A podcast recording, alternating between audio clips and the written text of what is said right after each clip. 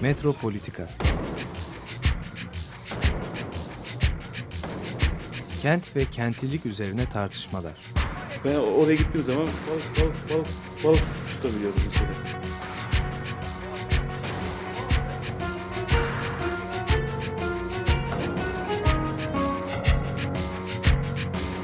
Hazırlayıp sunanlar Aysin Türkmen, Korhan Gümüş ve Murat Güvenç. Kapışıyor ki. Kolay kolay boşaltamadı. Yani elektrikçiler terk etmedi Perşembe Pazarı merkezinde. Merhabalar değerli Açık Radyo dinleyicileri. Bir Metropolitika'da daha birlikteyiz. Bugün bir konuğum var. Gökhan Karakuş. Hoş geldin Gökhan. Hoş bulduk Orhan. Şimdi işte biraz tasarım üzerine konuşacağız bu programda. Ee, ilk önce istersen seni tanıyalım. Yani herkes tanıyor ama. Yok. Biraz a, o kadar da a, bilmiyorum. Şimdi ben a, a, Türkiye'de doğup Amerika'da a, büyüyen bir insanım. O yüzden bir a, Turkish American kimliğe sahibim. A, Amerika'da a, büyüdüm. Amerikan banliyosunda büyüdüm. bin dokuz yüz yetmiş seksenlerde. A, Bir beyin göcü eserim aslında. Rahmetli babam işte mühendis olarak Amerika'ya gider, biz de orada kalırız.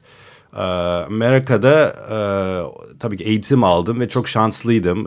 Tasarım ve mimarlık konuları içinde olan bir kültür içinde büyüdüm. Bizzat bu binalarda yaşadım. O yüzden bir mimarlık ve tasarım tarihi ve teori üzerinde eğitim aldım. Amerika'nın Amerika'daki New York'ta özellikle Vassar College ve Columbia Üniversitesi'nde doktora çalışmalarım oldu.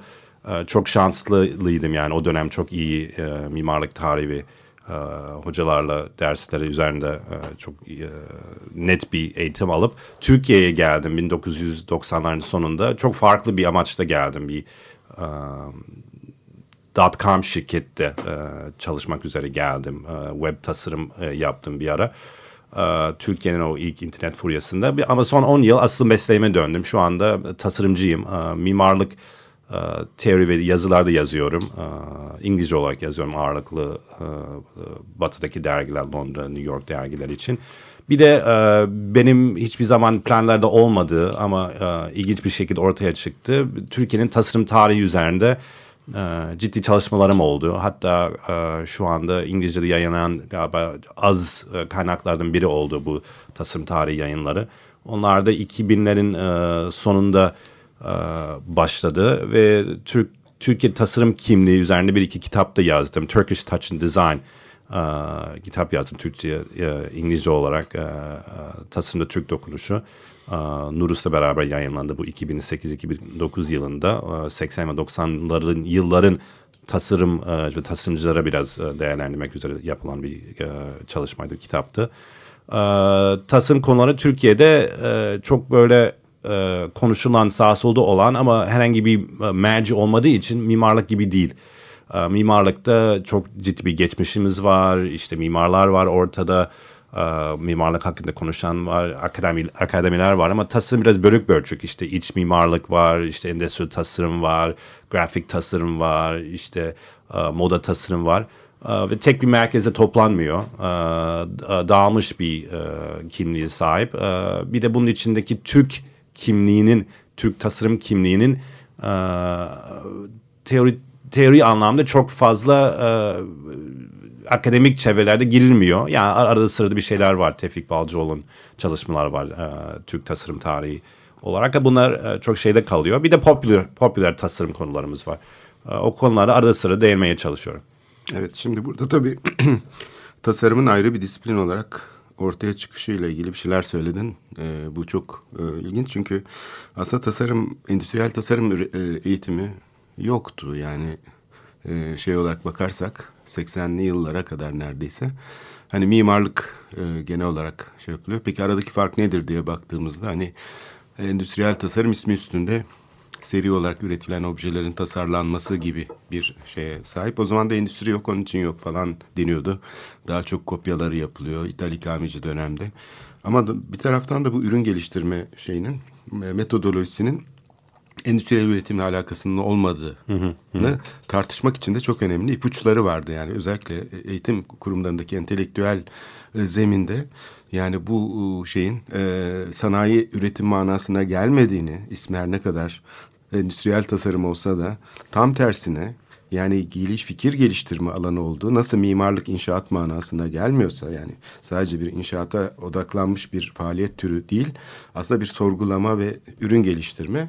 Pekala hani buradaki yani Türkiye'deki ve büyük şehirlerdeki, küçük şehirlerdeki belki bu artizanal doku yani bir tür şeyin e, ara yüzünü oluşturan büyük sanayi ile işte şeyler arasında zanaatkarlar arasındaki kuruluşlar vesaire bu açıdan çok bereketli bir ortam oluşturuyor diye düşünülüyordu.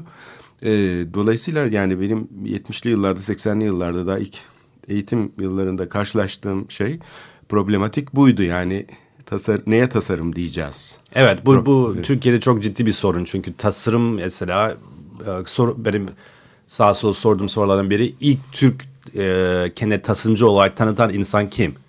E, çünkü yani hakikaten tasarımcıyım. Çok şu anda tasarımcı bulmak istersen işte sokağa çık. Yani hemen bence bulabilirsin. Çok yaygın e, bir meslek oldu. Ee, özellikle İstanbul'da ee, Türk tasarım kimliği Türk tasarımla beraber e, bir öncesinde bir e, zanaat e, e, sisteminden e, craft zanaatından endüstriyle geçiş olduğu için burada biraz böyle belirsizlikler oluşmaya başladı. E, bugünün e, tasarım e, tasarımı icra eden insanların e, özellikle belli bir eğitim üzerinde e, yoğunlaşıp e, e, bu endüstriyel tarafını özellikle e, yoğunlaşıp öbür taraflara ve Türkiye'de çok yaygın olan taraf bu zanaat e, zanaat atölye kültürü e, Türkiye'de çok yaygın. Şu anda İstanbul'un e, endüstrisi demeyeyim de İstanbul'daki üretim anlamda en büyük e, ögelerden biri, en büyük kavramlardan biri bu atölyelerde çıkan objeler. Yani reklam için kullanılan, mobilyalar için kullanılan her yerde bu atölyeleri görürsün. iki üç kişi işte uh, ufak bir atölyede bir şeyler üretiyorlar. Uh, bu ciddi bir ekonomi, ciddi bir üretim ama oraya tasarım ve tasarım konuların şu anda uh, girmedi ve hala böyle bir bu, bu zanaat ve uh, endüstriyel uh, tasarım ve endüstriyel uh, üretim anlamında bir, uh, bir, bir, bir, bir kopukluk görüyoruz Türkiye'de. Bir, bunun bunu nasıl daha net görebiliriz? İtalya'ya baktığımız vakit mesela Kuzey İtalya çok bu işin merkezlerden biri. Kuzey İtalya'daki İta- atölye bazında çalışan ve tasarım olarak geliştiren işte deri, tekstil, mobilya çok atölye var. O yüzden bir nevi atölyelerin varlıkları, atölyelerin faaliyetleri tasarımsal anlamda zanaat ve bu tasarım senin değindiğin konunun bir önemli bir önemli bir ara birimi. Evet, ben şey gözlemlemiştim. Büyük e, sanayi kuruluşlarında özellikle işte Türkiye'nin önde gelen kuruluşlarında ürün geliştirme süreci aslında kurumsal bürokrasinin içindeydi, gölgesindeydi hatta. Yani şuna benzetilebilir. Hani bir holding var, holdingin başında bir patron var. Ona bağlı otuz beş tane şirket var. Bu şirketlerin her biri de diyelim ki bir şey üretiyor. Ee, ve bunların her birinin genel müdürü var. Onların genel müdür yardımcıları var. Teknik işlerden sorumlu. Onların altında işte çeşitli müdürlükler var. Ee, tasarım departmanı veya tasarım nerede gerçekleşiyor diye sorduğun zaman bu çok yani dünya çapındaki Hı-hı. Türk kuruluşlarından söz ediyorum. E, genellikle kalıp atölyesi şefliğinin bir uzantısı olarak hı hı. E, görmüştüm, gözlemlemiştim seksenli yıllarda. Onların ne yaptığını sorduğum zaman da e, bunlar kalıpların çizimini yapıyorlar demişlerdi hı hı. bana. Yani tasarımdan anlaşılan e, tersanelerde falan da böyleydi. Yani bir tür hani ürün yapılacak da hani mimarlıkta da hani bina yapılacak. Bina yapılmadan önce hani temel kazmak gibi hı hı. yapılması gereken işlerden biri de tasarım yapılması. Ve dolayısıyla personel müdürü karışıyordu. Mesela oraya şunu yaparsan şu kulpu taktın diyelim şu bardağa. O zaman orada iki kişi daha çalışacak. Demek ki ya da şu kadar daha makine olacak. Muhasebe müdürü diyor ki yani onu değil şöyle yapalım işte falan. En sonunda genel müdüre gidiyor. Mobilya fabrikalarında da böyleydi hı hı. yani. Hı. İşte genel müdürün önüne koltuk taşınıyor mesela. Bir Düzce'deki bir fabrikada gerçekleşiyor üretim. İstanbul'da genel müdürlük var. Kamyona konuyor gerçekleştirilen prototip. Genel müdürün önüne geliyor. Genel müdür odasına çıkarılıyor. Beşinci kata diyelim. Hı hı. Sonra genel müdür bakıyor. Benim toplantıda çok tanık olduğum şeylerden biri. Ya diyor, bizim o fuarda gördüğümüz bir kumaş vardı ya, hani Milano'daki fuarda. O kumaştan olsun diyor ve evet, koltuk tekrar geri gidiyor. Tekrar o kumaş kaplanıyor. Tekrar genel müdürün önüne konuyor. Yani böyle bir kurumsal bürokrasinin e, altındaydı. Yani farz edelim ki şimdi radyo programı yapıyoruz. Benzetmek evet, gibi. Ee, olmasın. Hani e, şarkı söylemek gerektiği zaman da hani radyonun sahibi geliyor, şarkıyı o söylüyor gibi bir durum var. Ee, tamamen yani bu çoğaltma ve aracılık, yani onun bir medyum olduğu, hmm. endüstrinin aslında bir aracılık ettiği bir şeyin e, tekrarlanmasına unutulup sanki doğrudan doğruya onun içindeki bilgi önemliymiş gibi görülüyor. Oysa ki modern tasarım eğitimi, özellikle hani şeyden kaynaklanan hani e, Werkbund sergilerinden hani bugüne kadar baksak, yani Gropius'un işte gidip Arts and Crafts hareketinden esinlenen Muthesius, Herman Muthesius falan, bunların yaklaşımına baktığımızda oysa, oysa ki onlar tam tersine, yani seri üretimle şey arasında, bu deney deneyim arasında bir köprü kurmaya öğrencilerini evet, evet. yöneltiyorlar. Yani eğitimin temel yenileyen bu neoklasik tasarım eğitiminden, Victorian işte şeylerden, süslemeli kalıptan çıkan, köleleştirici emekten şeye dönüştüren, yani tasarımı bir zeka şeyi, problemi haline getiren şey aslında tam da buradaki bu temsil meselesi. Yani bu genellikle ihmal ediliyordu. Sonra sonradan değişti tabii, bu küresel rekabet ortamına açılınca Türkiye'deki sanayi kuruluşları daha farklı şekillerde tasarımcılarla bağımsız bir ilişki kurmaya başladılar. Ben ama burada şeye getirmek istiyorum. Yani politika alanına. Hı hı. Mesela işte Taksim Projesi'ne, yani işte siyasetçi yapmış gibi görüyoruz o tünel projesini. Hı hı. Halbuki onun da arkasında tasarımcılar var. Evet. Yani onu siyasetçi kendi kendine akıl etmiyor. Evet. Ya da bir vapur tasarımını, ya da şu şeyde gördüğümüz hani korkuluklar, parmaklıklar, evet, böyle sanki şey kazandırılmaya çalışılmış gibi bir estetik e, taklit e, dövme demir şeyleriyle yapılmış. Bu mesela Kabataş, Fındıklı arasındaki parmaklıklar, demir parmaklıklar, böyle şehir mobilyaları var. Bunlar da hep böyle bir e, siyasetçinin hakimiyetini görüyoruz tasarımda. Evet. E, bu, bu yani devam ediyor aslında. Yani pek de Ee, kolay bir durum değil yani, bir yani işte tasarımın o... e, iktidardan ayrışması, sekülerleşmesi meselesi. Valla tasarımın aslında bir avantajı vardı Türkiye Cumhuriyeti, yani Türkiye'nin e, son yüzyılındaki tarihi, çünkü e, temsili olarak özellikle iç mekana dayalı bir e, bir bir bir, bir e, aktivite olarak or, e, olduğu için daha çok saklıydı, yani daha çok e, e, insanların kendi özel dünyası içinde bir müddet böyle kendi dinamikler üzerinde gelişti. Aslında bu o iyi taraflardan biri. Çünkü herhangi bir şey temsil etmesi gerekmiyordu mimarlık gibi.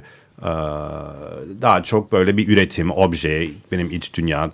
Özellikle Cumhuriyet'in ilk dönemlerde Art Deco'nun, ondan sonra işte bu Orta Avrupa'dan gelen modernizmi, İşte Avusturya'dan şeyden gelen, Sıtır'dan gelen. Evet, milli gelen. Ekonomi falan konuşulurken milli sanat, milli tasarım yok, pek konuşulmuyor ama milli sanat var, yani Türk sanatı. Türk evet, sanatı. Milli mimarlıkta. Ama tasarımda ve aslında birçok sanat alanında e, şehrin küresel şeye çok açık olduğunu görüyoruz Cumhuriyet'te. Evet, şimdi o ilginç tarafı bu bu mes, bu, bu uğraş daha çok iç, iç mekana yönelik o, oldu e, döneminden e, işte e, bin dokuz yüz seksen doksanlarda e, şeyi geçtik, senin söz ettiğin böyle üretime dayalı uluslararası işte endüstriyel ortamı.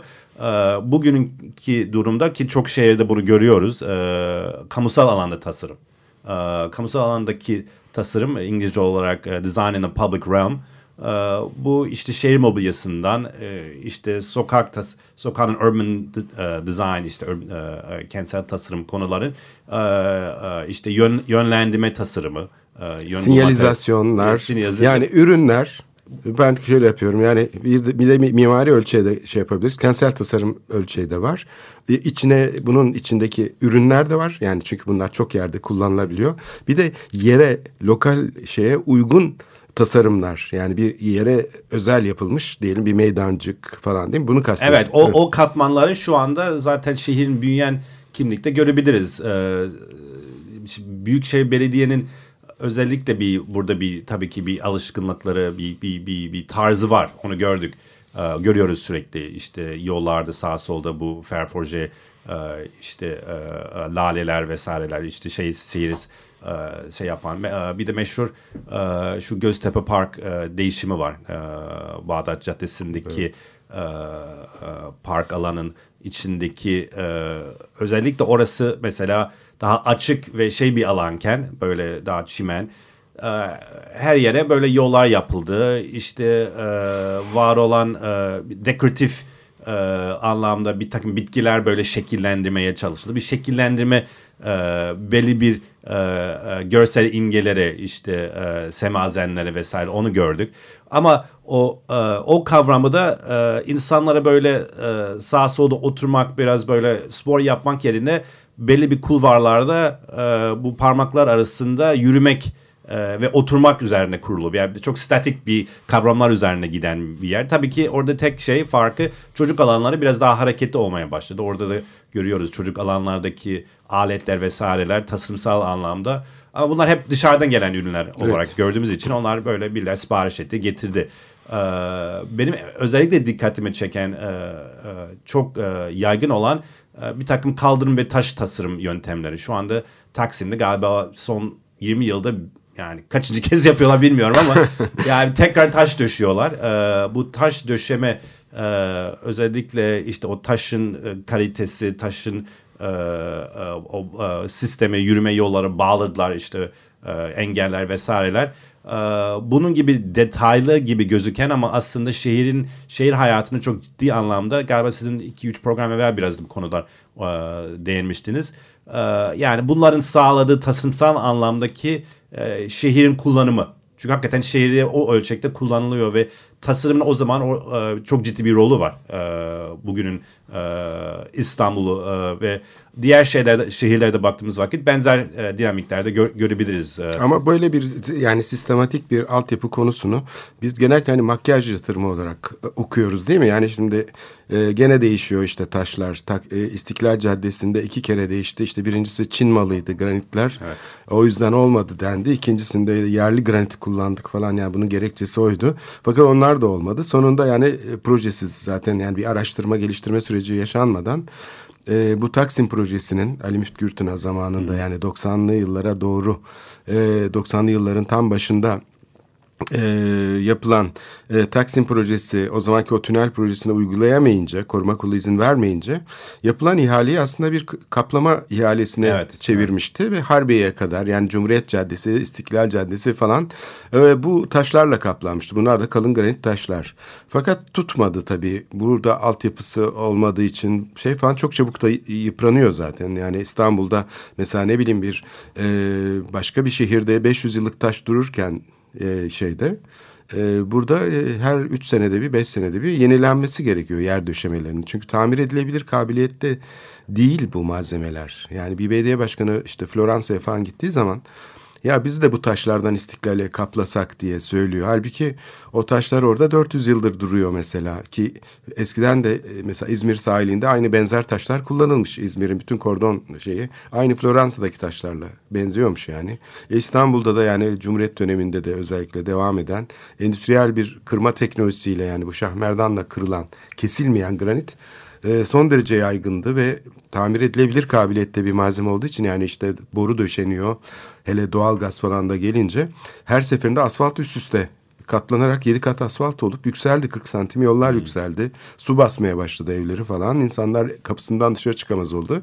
Dolayısıyla yani aslında böyle bir sürdürülebilir tasarım fikri yok. Yani daha çok yenilemeye ve piyasa odaklı olduğu için bir an önce en yani, kolay yapılacak iş. Senin her zaman değindiğin bir, biraz bir rantiye meselesi var bu tür işlerde. Yani bunlar sürekli yenileniyor, tekrar yapılıyor, tekrar yap, yapılınca işte burada en kolayı bu işin yüzeyini değiştirmek ve orada çok ciddi bütçelerle bu yüzeyleri değiştiriyorsun. Yani işin temel altyapı tarafları, kamusal alan anlamda objelerin sağ solda insanların hayat e, tarzları ve oradaki yapılacak aktivitelerin nasıl katkıda bulunabilecekleri yani biraz şey e, bir öge olarak e, e, arkada kalıyor. Tabii bunu kentsel anlamda konuşabiliriz ama direkt obje yani işte kentsel tasarım anlamdaki e, oturacak yerler, işte çöp kutuları, e, yönlendirme tasarımı. Yani benim mesela uzman o, alan olduğum biri yönlendirme tasarımı. Son birkaç yıldan beri onu yapıyorum.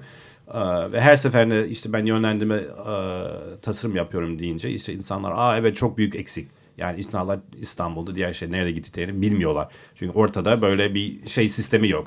E, ne e, özellikle yayılar için. Arabalar için var. Yani ama yayılar için e, ne nerede nasıl gidilir, kaç metrede vesaire ve bu e, şeyin içindeki kullanım açısından senin söz ettiğin temel sorunlardan biri. Yani o aslında e, yönlendirme tasarım yaptığınız vakit e, şehire bir sorun olarak görüyorsun ve çözüm getiriyorsun. Çok yapısal bir çözüm getiriyorsun.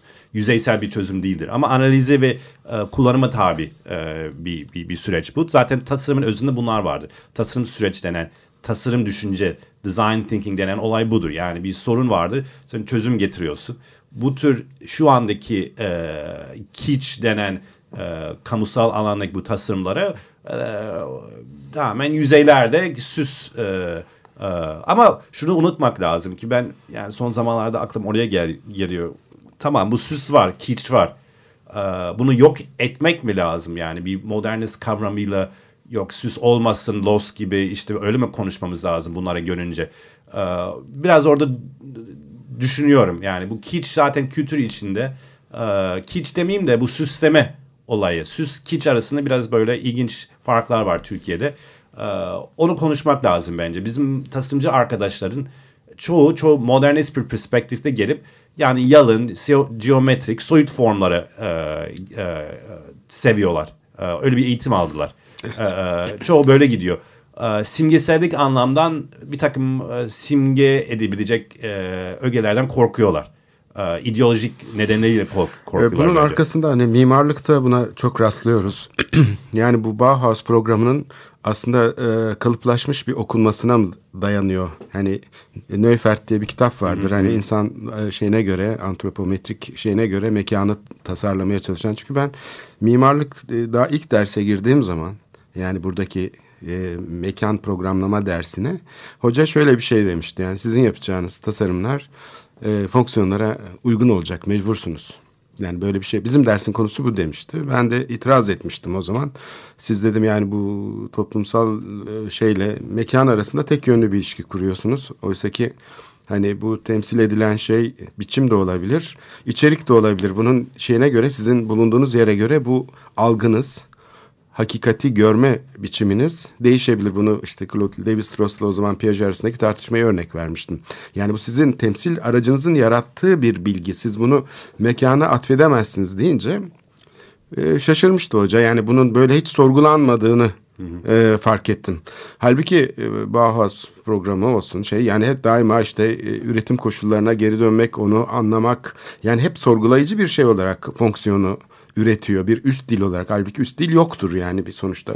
Üst dil tamamen bizim oluşturduğumuz bir e, şeydir. Hiyerarşidir aslında mekanla. O eğitimde Türk mesela mimarlık konusu, senin aldığın mimarlık eğitimde ne zaman devreye girdi? Ne zaman böyle bir Türk mimarlık eser gördünüz ve ona göre kendinize böyle e, işte böyle bir e, Türk mimarlık e, kimliği olan bir binaları ne zaman e, eğitim süreci içinde gördünüz? Aslında e, şimdi o çok katmanlı bir şekilde bir kalıntı halinde eğitimin içinde duruyordu. Yani birinci milli kalıntısı ders programları da vardı. Mesela işte Osmanlı mimarisi, tezyinat falan, ama onlar tabii biraz kenarda, yani çok bastırılmış duruyordu. E, dolayısıyla hani böyle bir e, milli tarih yazımı açısından, tasarımın ta, tarih yazımı açısından baktığımızda ikinci millinin hakimiyetinin de bir kalıntı olarak olduğunu söyleyebilirim. Daha çok Türklük üstüne. Yani halk mimarisi, işte halkın işlevsel olduğunu iddia ediyorlardı. Mesela o mimar elinden çıkmamış yapıları işlevsel diye görüyorlardı. Ya da ne bileyim Mimar Sinan'ı Palladio ile karşılaştırıp hani Rönesans döneminin iki tane şeyi, ikisinin de aynı programı ürettiğini söylüyorlardı. Benzerlik tabii ki var ama Mimar Sinan'ın programı içinde birçok şey aslında tipolojik, yani birçok üretim zaten hazır ve betimlenerek giriyor sürece. Oysa Palladio'nun şeyi çok daha şey, temsile dayanan ve tasarıma daha yakın bir şey. Evet. Dolayısıyla bunları ayırt etmeden böyle geleneksel falan hepsi çorba halinde bizim mimarlık eğitimi içinde karışmıştı. Benim öğrencilikte yaşadığım en büyük çelişki mi, mimarlığın modern bir şey olduğunu anlatmaya çalışmaktı hocalara. Çünkü onlar hep böyle tarih boyunca mimarlığı bir süreklilik olarak algılıyorlardı. Tasarımı da öyle. Dolayısıyla o, onun için mesela hiç e, bir tasarım ürünü olmayan, yani temsille tasarlanmamış işte olan şey. İşte bugünün şeysi, evet. Türkiye'deki tasarım konusunda e, aslında en temel şey, sorun budur yani. Neyi temsil ediyor bu Türk, e, evet. Türk tasarımı? E, kamusal alanda e, görüyoruz bunu ama aynı zamanda genel olarak bu e, globalleşmeyle beraber, küreselleşmeyle beraber çok yaygın olan e, e, bir takım e, tasarım yöntemleri var. Bunlara Türkiye uyarlanmaya çalışıyor ama bu bunlar içinde Türkiye'nin burada rolü nedir? E, bunu tartışmak, Türk tasarımın bu geçmişi yönelik e, bu konuları ortaya çıkartmak zayıf olduğumuz konulardan biri. Evet, şimdi sanayi ön plana çıkıyor tabii. Tasarım konusunu sahiplenen, tasarım bienalinden de e, belki e, söz edebiliriz. Hmm. Ama aslında yani e, entelektüel üretimin aslında doğrudan doğruya sanayi tarafından teşvik edilse dahi, yani Almanya'da olduğu gibi Werkbund sergilerinin ve o düşünce ortamının, hani Alman büyük sanayi, yani Krupp var, işte şey var, Benz var, Daimler, işte bunların hepsinin hani desteklediği bir şey olmasına rağmen tamamen bağımsız bir kişiliği var. Yani hatta e, ütopik sosyalistlerden besleniyor. Yani Bauhaus ho- hocalarının yani şeyle ilişkili, yani siyasi anlamda tam da çizgi dışı bir karakterleri var. Türkiye'de öyle değil. Türkiye'de daha çok piyasa odaklı. Mesela mimarlık deyince piyasa işi anlaşılıyor. Yani işte belediyeden projeler hazırlanacak. Onu da tasarımını yapıyor. Yani hatta bunun için ihaleler bile yapılıyor. Yani tasarım ihalesi yapılıyor. Bu olacak şey değil tabii. Yani burada meslek alanında bir sekülerleşme evet, me- şey evet. var. Yani kamuyla piyasa ilişkisi içinde de cereyan ediyor. Üçüncü bir taraf oluşmuyor. Yani e, daha e, farklı, yani temsil dışı diyeyim. Kendi e, kamu yararını temsil etmeyen bir e, şey, bağımsız, e, seküler bir tasarım şeyi karşımıza çıkmıyor. Tıpkı hani dinle devlet ilişkilerinin birbirine karışması gibi, Türkiye'de de genellikle siyasi kararların içeriğini oluşturan planlar, projeler, geniş manadaki araştırıcı fikirlerin hepsi aslında şeyin içinde görülüyor. Ya siyasi sürecin içinde, yani resmi devlet gücüyle uygulanması gereken, ya da piyasa güçlerinin kamu patronajına ihtiyaç duyduğu e, himaye mekanizmaları içinde Hı. geliştiriliyor. Yani onun dışında bağımsız, mesela Taksim Projesi pekala bu şehrin merkezindeki bu e, geniş yeşil alan bin dokuz yüz otuzlardaki metotla değil, başka bir metotla şekillenebilir. Yani daha korunabilir, bir ekolojik onarım programı yapılabilir. Oraya bir misyon odaklı bir e, şey çalışma yürütülebilir. Yani orayı canlandırmak ve e, işte İstiklal Caddesi'ni bu yirminci yüzyılın modern Şişli'sine bağlayan e, bir aks olarak kullanılabilirdi. Ama bunun için farklı farklı fikirler ortaya çıkabilirdi. Yani birisi de kışla yapmak istiyorsa kendi fikrini tabii ki sergileyebilir. Ama burada doğrudan doğruya kışla fikri öne çıkıyor. Çünkü burada tasarımcı diyor ki, ben diyor arkama siyasi otoriteyi aldım. Ya burada çok garip bir ilişki var. Biz bunu tabii siyasetçi bu ta- kışlayı önerdi zannediyoruz ama aslında o fikri şehirde ihya e, şey yapan, iki bin tane ihya projesi yürüten bir çıkar grubu var. Onlar da bu e, birinci milli kimliğini yaşatmak adına bir dolu Osmanlı yapısını canlandırmaya çalışıyorlar ve imara açmaya çalışıyorlar yeşil alanları. Dolayısıyla o fikir egemen oluyor. Yani bir çoklu ortam yok tasarımda. Madem ki seçimle iktidara ben geldim, o zaman benim dediğim oldu. olacak diyor. Ona uygun da tasarım şekilleniyor.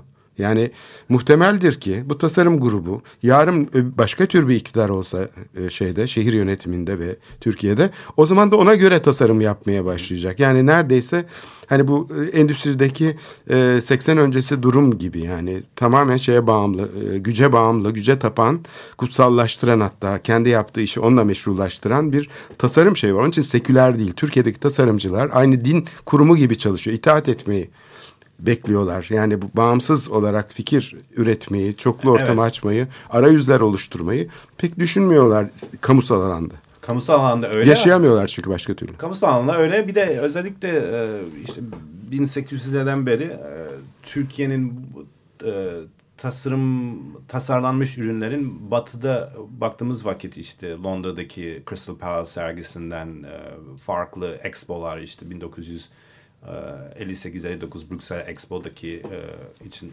o binanın içinde Utrecht İzgi'nin e, yaptığı binanın içinde e, e, Bedri Rami gibi e, bu Sadi Öziz, e, İlhan Koman'ın, Alev Ebu Ziya'nın e, bu tasarımlarda tamamen böyle işte o temsili sistem içinde zaten görüyoruz, giriyoruz. Bugünkü sistem, sistematiği de tür, tasarımı düş, düşünmek, konuşmak da e, bu sergileme yöntem dışında başka bir yöntem yok e, şu anda e, Türkiye'de. Şu an mesela e, İstanbul e, Kültür Sanat Vakfı'nın e, tasarım binaları, bu e, üçüncüsü olacak. Onun danışman kurulundayım. E, ve e, tasarım konuşmak ciddi anlamda e, bu sergilerde tek kalıyor. Ve o tamamen bir şeyi temsil etmek üzerinde çalışılıyor. O ara birimin e, o ara biriminde ak- akademi olduğunu düşünmüyorum.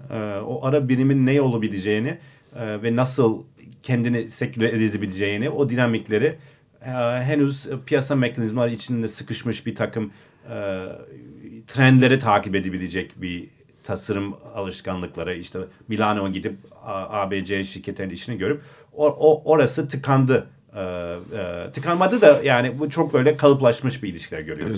Evet. Şimdi istersen yani biraz bu milli tasarım meselesini tartışırken hani otomobil falan şeye de girebiliriz. Ee, bir nefes alalım istersen, bir parça dinleyeceğiz şimdi. Timur Selçuk'tan dinliyoruz. Otomobil uçar gider.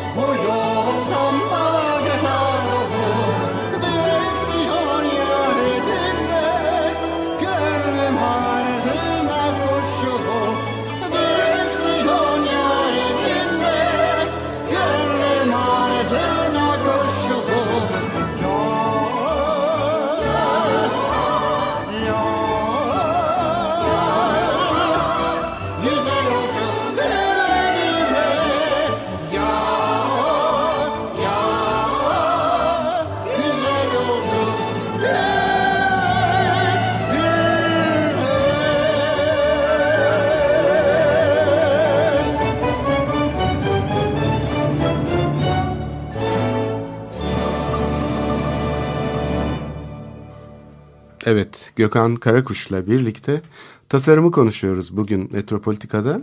Ee, özellikle de bu kamu sistemi e, ve tasarım ilişkisi üzerine düğümlendi e, konuşmamız. E, nasıl bir mekanizma gerekiyor ki e, tasarım sekülerleşsin, yani e, devlet gücünden ayrışsın? Çünkü genellikle gördüğümüz sadece devlet gücünü kullanan, e, iktidardaki ve iktidara yakın olan tasarımcılar ya da fikir sahipleri değil, itiraz edenler de aslında devlet gücünün başka türlü kullanılmasına talip. Yani gel, onlar da seküler değil. Onlar da bir şeye itiraz ederken aynı metotla, mesela Taksim öyle değil de şöyle olsun diyebilirler. Ki ben bununla karşılaştım. Yani yıllardır mesela Taksim Projesi için mücadele yürütürken sürekli böyle telefonlar alıyordum tanınmış mimarlardan. Hani işbirliği yapalım, benim projem uygulansın falan gibi söyleyenler vardı. Ya da kavga ediyorsunuz belediyeyle falan, işte bu tasarımı şey yapmaya çalışıyorsunuz, başka bir metoda çevirme. O zaman bu işi size verelim hocam diyorlar. Biz genellikle öyle tekliflerle karşılıyor mimarlar mesela. Hemen işte eleştiri getirebilecek insanlara böyle iş dağıtma talimatı verdiği söyleniyor yöneticilerin. Özellikle yirmi sekiz Şubat sürecinde çok görüldü bu. Ama biz şimdi zor durumdayız. Bunu söyleyen tabii e, o zamanın işte en üst düzey, bugün de Cumhurbaşkanı olan kişi.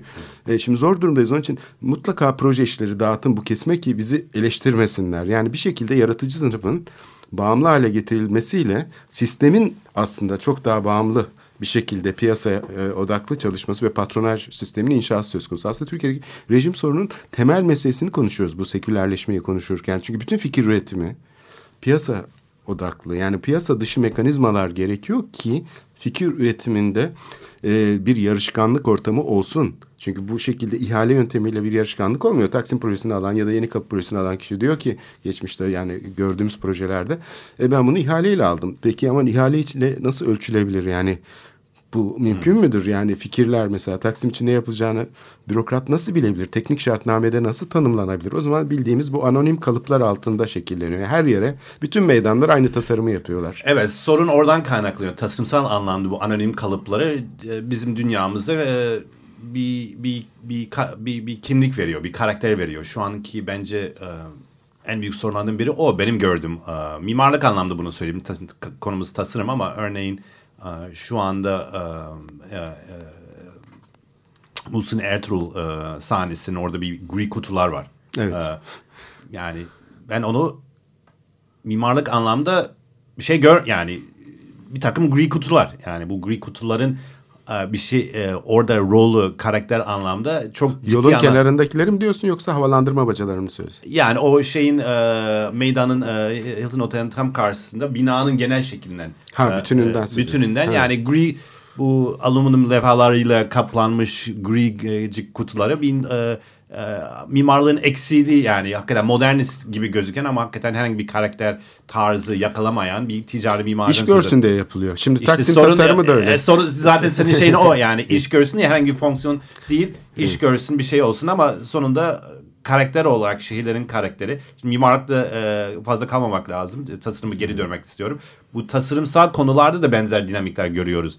Şu anda e, yani gidip kendi evinin içine e, mobilya almak istiyorsan e, bir yerden işte e, İstanbul'un içinden yani birkaç seçeneğin var. E, ne de bir seçeneğin gidip usta yaptırmak var. Yani ki o e, kalıplar üzerinde çalışan e, bir sistematiği. Büyük e, üreticilerden gidip e, almak lazım. Onların çoğu da zaten e, kalıp. E, e, özellikle Türk e, Türk e, de, de markaların e, çoğu e, diyeceğim. E, veya yani bir de bu mesela tasarımın lüks olarak algılanması. Yani gidip özel bir şeyler alabilirsin. Özellikle uluslararası markalarda ama bu hakikaten bir lüks, tasarımın lüks kavramıyla. Yani mimarlık tasarımsal anlamda bu kalıplar içinde kalıpların dışına çıkmak çok zor oluyor. Ee, e, ve karakter ve e, iç mekanlar, mekanlarımız bunu göre çok böyle e, belli bir şekilde girmeye başladı. Evet, mesela diyelim paslanmaz çelikten mutfak üreten Kasımpaşa, işte Ok Meydanı arasında Piyalepaşa'da falan küçük atölyeler var. Hani gidip mutfak alacağımız zaman biz Etiler'deki mağazadaki işte bir Alman, İtalyan markasını falan seçmeye çalışıyoruz genellikle. Ee, ama oradaki paslanmaz çelik imalatının mesela mutfakta ilginç bir deney olabileceğini keşfedecek şeylerimiz, cesaretimiz de yok tabii. Kullanıcıların böyle bir şeyi zaten yapması, yani ancak ihtiyacını karşılarken farkında olmadan tasarım olarak yapılmıyor yani böyle şeyler. Ben aslında burada bu konuları konuşurken iki konuya getirmek istiyordum. Bir tanesi bu milli otomobil düşü. Evet. Tarihte bildiğimiz e, belki en bilinen örnek yani Volkswagen, hani Hitler'in emriyle üretildi otuz dört otuz sekiz yılları arasında ama orada da mesela arkasında bu güçlü bir tasarım şeyi var, bağımsız. Yani bu şeyle, siparişle üretilmiyor aslında. Orada bir fikir var. Hatta Çekoslovakya'da bir adamcağız daha var. O bu fikri daha Hitler böyle bir talimatı vermeden torsiyon çubuklu süspansiyon sistemleri üzerine çalışmış. E, hava soğutmalı boxer motor üzerine çalışmış falan. Yani sadece Ferdinand Porsche'ye de e, dokunmuyor e, bu tasarım ama zaten Volkswagen'in keşfi, yani o böcek dediğimiz beetle, e, biz de kaplumbağa diyoruz. Bunun keşfi zaten İkinci Dünya Savaşı'ndan çok sonra, yani kırk sekiz yılında Hannover Fuarı'nda ihraç malı sergisinde keşfedilmesine dayanıyor. Savaştan önce üretilmiyor. Her ne kadar prototip üretilmiş olsa bile e, şeyin Wolfsburg'daki fabrika tamamen savaş e, makineleri üretmeye adanıyor. Yani ona yöneliyor çünkü savaş var. Dolayısıyla zaten halk otomobili olarak konsept tasarlanmış olsa bile onu yeniden keşfedip biraz da Amerikalıların keşfetmesiyle, ihraç edilmesiyle birlikte küresel bir e, şey olarak, marka olarak gerçekleşiyor. Şimdi bunu çok genişletmeye gerek yok ama bugün bütün otomobillerin aslında tasarımı bir yerde yapılıyor. Parçaları başka başka yerlerde üretiliyor. Yani bir asamblajdan söz ediyoruz ve bunun yönetiminden söz ediyoruz. Yani milli tasarım e, otomobil mümkün mü? Yani ben... Yani bir e, konferanstaydım ilk evvel. Orada e, Jaguar'ın galiba tasarım e, direktörü dedi ki bir arabanın, bir aracın e, oluşturulması tamamen, yani baştan sona kadar fiyatı altı milyar dolar. Yani onu harcayacaksın. Onu bilmen lazım. Sıfırdan bir Sıfır prototipi. Ama şey burada... kadar yani seri üretime üretecek kadar. Evet ama network de lazım. Bayi yani, lazım. Parça evet, da. O, onlar varsa söylüyorsun. Evet. Yani belli bir sistematiği var ama aracı sıfırdan oluşturmak altı milyar dolar. Yani öbür bayiler, işte dağıtım ağı vesaire, onu içine aldı. Bakın muhtemelen iki üç katı çıkar. O yüzden bu ciddi bir tutar. Yani Türkiye içindeki şu anki dinamiklerde çok ciddi bir tutar. Türkiye içinde bu araba tasarımı, üretimi birkaç kez denendi. İşte filmler yapıldı. İşte Koç grubu özellikle altmış yetmişlerde Anadolu, Anadolu ama, işte İngilizlerden bir tasarım Anadolu alıp, ama tabii yani bir e, hibrit bir şey, yani oradan şu buradan bu yani. Evet. evet. Bu, bugünün Çin'in yaptığı e, özellikle o yöntemi. E, ondan sonra işte bir takım büyük markalara buraya gelip e, fason İşte Toyota, Ford, Hyundai galiba Türkiye'de bir takım böyle montajcı dayıda işler yapıyor. Sıfırdan tasarlanmıyor. Yani Renault'la hani Renault, evet pardon. E, Tofaş'ı ilk kurulan fabrikalar olarak kabul edersek e, tabii yerli üretse bile zaten yani bir yerli üretim değil, dünyanın hiçbirinde mümkün değil. Fransa'da da bugün otomobil üretilse yani yerli üretim değildir. Ben sadece şu, şu açıdan merak... Ama şunu değinmek ha. istiyorum yani... Ama yerli üretim aslında belli bir, senin dediğin gibi, yapısal sorunlara bakarak bir şeyler, bir, bir, bir takım şeyler yapılabilir. Örneğin benim gördüğüm en net ve iyi örnek Hindistan'daki Tata şirketi. Tata şirketi. Mercedes'ten parçalar aldı mesela. Evet, evet ama gittikçe ne yaptılar? Arabaya çok ucuz yapmaya, yani bu araba nasıl en ucuzu nasıl, ve o tasarımı ciddi anlamda etkilemeye başladı. Bir de Hindistan'daki kullanım şartları, evet. O arabanın şekli değişmeye başladı. Ee, kullanım şartlarının biri sırf yolda kullanma değil. Ondan sonra arabanın parçaları, tamiri vesairesi. E bunu Romanya'da da gördük, İran'da da gördük. Yani bu işte Renault'lar, şeyler, Singer otomobili, İngiliz falan, bunların hepsi transforme edildi. Fiyatlar birçok ülkede. Seat mesela öyle bir markadır. Tata bence bir evrim daha bir, hmm. bir, bir, bir gelişti. Çünkü o araçlar ufak, biraz... E, dar araçlar belli bir e, tasarımsal anlamda, biraz böyle tasarım form olarak e, biz tasarımcı tasarımcılar olarak böyle bir form takıntımız olduğu için o forma değişmeye başladı ve içindeki mekaniği ona göre uygulandığı için biraz e, yani orada bir yani Türkiye için örnek bence o taraftan geçmesi lazım. E, Türkiye'de ama var bunun örnekleri. İşte Peugeot minibüsler, J dokuzlar mesela yetmişli yıllarda üretiliyor. Bugün tanıyamazsın. Yani değişti de değişti. Magirus'lar değişti de değişti yani. Evet, hatta Magirus çok ne, net bir... E, e, Skoda'ya örnek vereyim. Yani sonra evet. bitti tabii üretimi Türkiye'de ama e, ellilerde başlayan Skoda üretimi sonradan yani kendi ürününü çıkardı. Tabii çok... başarılı bir örnek değildi ama yani e, olmadı değil, yapıldı, bu gelişme böyle izlendi. Ama hiç bunlar Türk otomobil olarak algılanmadı. Yani bunlar böyle a, evet sağ solda olan bir araçlar. Yani şu anki politikanın istediği a evet işte Türk işte araç işte araba, o yani o iddialı hedefleri doğrultusunda bunlar yapılmadı ama yapıldı. Ee, e, bunun e, daha da ileri gitmesi için bana... göre yani o daha çok niş alanlarda olabilir. Yani Türkiye'nin ekonomik ihtiyaçları. Ee, geçen hafta e, bir proje bana getirdiler. İşte Türk Oto. İki tane Mercedes-Benz Türk'ten ayrılan mühendis. E, ufak ticari araç üzerinde tasarımla beraber sıfırdan her şey yapmışlar. Birkaç prototip de var.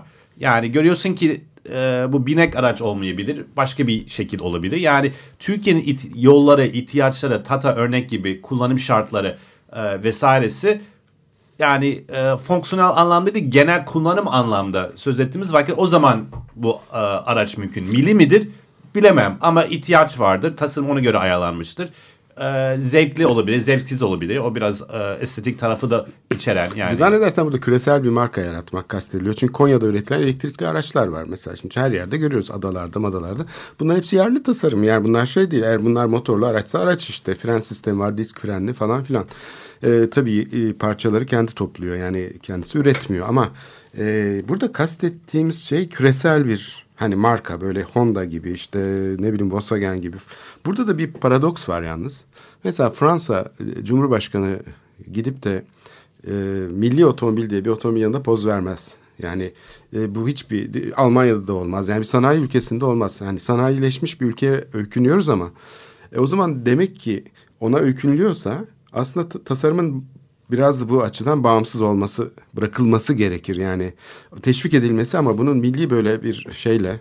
Ama eski mantık bu aslında. Ha, yani. Bu çok bin dokuz yüz otuzlardaki yani Hitler'in evet. mantığına benziyor. Yani evet. bunu ben yaptım yani diye. Ulusal devlet mantıkla, çünkü dediğiniz gibi bu zaten bu uluslararası şirketler artık yani birisi Fransız, birisi Alman, birisi Japon diyemezsiniz. Yani bu mantıkla öyle milli araç, milli araba mümkün değil. Ama milli ihtiyaçlara yönelik tasarlanmış bir aracın şu anda bence Türkiye'nin ihtiyacı var ve orada bir e, e, e, bence uğraş olabilir. Ama burada adaptasyonlar mesela çok gördük değil mi? Türkiye'de işte bir takım araçlar e, bir şey yapıldı yani bir küresel markanın aracı burada mesela değişime uğradı. Tofaş'ta çok gördük bunu. Evet. Yani bu ürün geliştirme konusunda yani işbirlikleri olabilir ama milli tasarım deyince böyle bin dokuz yüz otuzlara geri dönmüş gibi oluyoruz. Yani milli tasarım zaten olması gereken bir olay. Ee, şu anki Türk tasarım ne anlama geldi? Herkes bana soruyor Türk tasarım ne anlama geliyor? Yani işte var mı bir kimliği? Çünkü hakikaten bir endüstri var. Bunlar da bir şeyler yapmak istiyorlar. Ee, yani bu tür konuların e, e, işte biennaller oluyor, sergiler oluyor. İlginç bir şekilde... E, bu konuların konuşması için tek sergiler oluyor. Yani sergiler dışında kitap böyle şeyler evet. çok az. Peki ama şimdi bir taraftan da çok acil konular var. Mesela ben bu program değil aslında bir program buna ayırabiliriz hmm. diye düşünüyorum. İstanbul'un mesela deniz ulaşımı, vapurları ve şey. Bu şimdi bir sistem olarak hani metropoliten bir ulaşım sistemi geliştirilmiş. Dünyanın en kaliteli vapurları işte bunlar aslında on dokuzuncu yüzyılda şey başlarken e, sahilde yerleşmiş bir şehir yani kıyıda yerleşmiş şehre göre bu topografik özelliklere göre metro kartezyen bir ulaşım şebekesi yapılamayacağı evet. için vapur tercih edilmiş ve çok başarılı bir bakım sistemi, ürün geliştirme sistemi, dünyadan e, satın alınan örnekler ve bugünkü mesela geliştirilen bir Takunya gibi bir motor şey var, vapur var mesela. Aynı sürati yapıyor mesela o bin sekiz yüz doksanlardaki bir gemi adaya bir saatte gidiyor. on sekiz mil yapıyor. Yani şimdi burada e, aslında bir taraftan da bir e, kamu sisteminin böyle çökmesi, yani motorlara bakıyorsun işte burundan yanaşıyor, yolcu boşaltmaya çalışıyor, en sivri yeri yerinden mesela ve bunun hiçbir güvenlik şeyi yok. Yani bir böyle bir e, yani tasarım açısından böyle hem milli bir şey var, durum var yani. Yok değil. Ve bunun aslında sadece ürün geliştirmeyle ya da tasarımla ilgili olmadığını, aslında sistemin bütününde evet. bir sorun olduğu. Yani sistem yani orada e, son şey şunu söyleyebilirim vapurlarda vesaire. Yani bunlar çok e, tekil objeler ve tekil ögelere yönelik bir tasarım alışkanlıkları yani. Özellikle ulaşım tasarımda senin söz ettiğin sistemlerde bütün olarak bakılır. İşte e, e, e, yanaşınca neye yanaşıyor, onun tasarımı nedir? Yani o ara bilimlerin e, systems design denen e, yani e, ile beraber bu yapılabilir. E, ben şeyi savunuyorum ama yani ben bu konuşma devam edebiliriz ama benim temelinde Türkiye'nin şartları geografik, e, kültürel, ekonomik e, ve e, e, özellikle son ekolojik anlamda dünyaya e, bir takım yollar gösterebilecek bir e, konumda ve bizim görevimiz tasarımcı ve tasarım düşünen insanlar olarak bu topraklardaki olup bitenleri hakikaten çok böyle ilginç dinamikleri e, gerek e, Batı dünyası, Doğu dünyası değil de e, gelişmiş ülkeleri için bir fırsatlar var. Onun üzerine gitmemiz gerek diye düşünüyorum. Yani informal, formal, işte e, ekolojik anlamda e, ye, e, kentsel e, e, ve e, e, kentin dışındaki yerler. E, Türkiye örnek olabilecek bir yerde ve bunu o, o yüzden Türk milli demeyeyim de Türkiye'den çıkan tasarımı önemli bir rolü var dünya tasarım dünyasında diye hala düşünüyorum. Biraz idealistik ve ütopik. Umarım belki başka bir programda tekrar o, inşallah. konuşuruz. Çok teşekkür ederim bu katkıların için. Teşekkürler Korhan. Teşekkür, bu programı sürekli izliyorum ve doğum günün e, dolayısıyla Açık Radyo'yu kutlamak istiyorum bu Cuma günü. Evet, teşekkürler. Çok teşekkürler. Haftaya görüşmek üzere.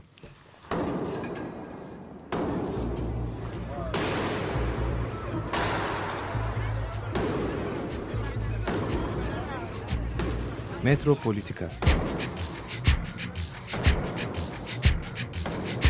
Kent ve kentlilik üzerine tartışmalar.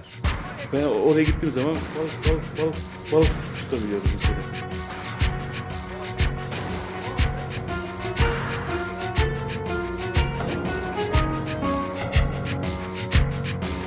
Hazırlayıp sunanlar Aysin Türkmen, Korhan Gümüş ve Murat Güvenç. Takusuyor ki. Kolay kolay boşaltamadılar. Yani elektrikçiler terk etmedi Perşembe Pazarı merkezinde. Açık Radyo program destekçisi olun. Bir veya daha fazla programa destek olmak için iki yüz on iki alan koduyla üç yüz kırk üç kırk bir kırk bir.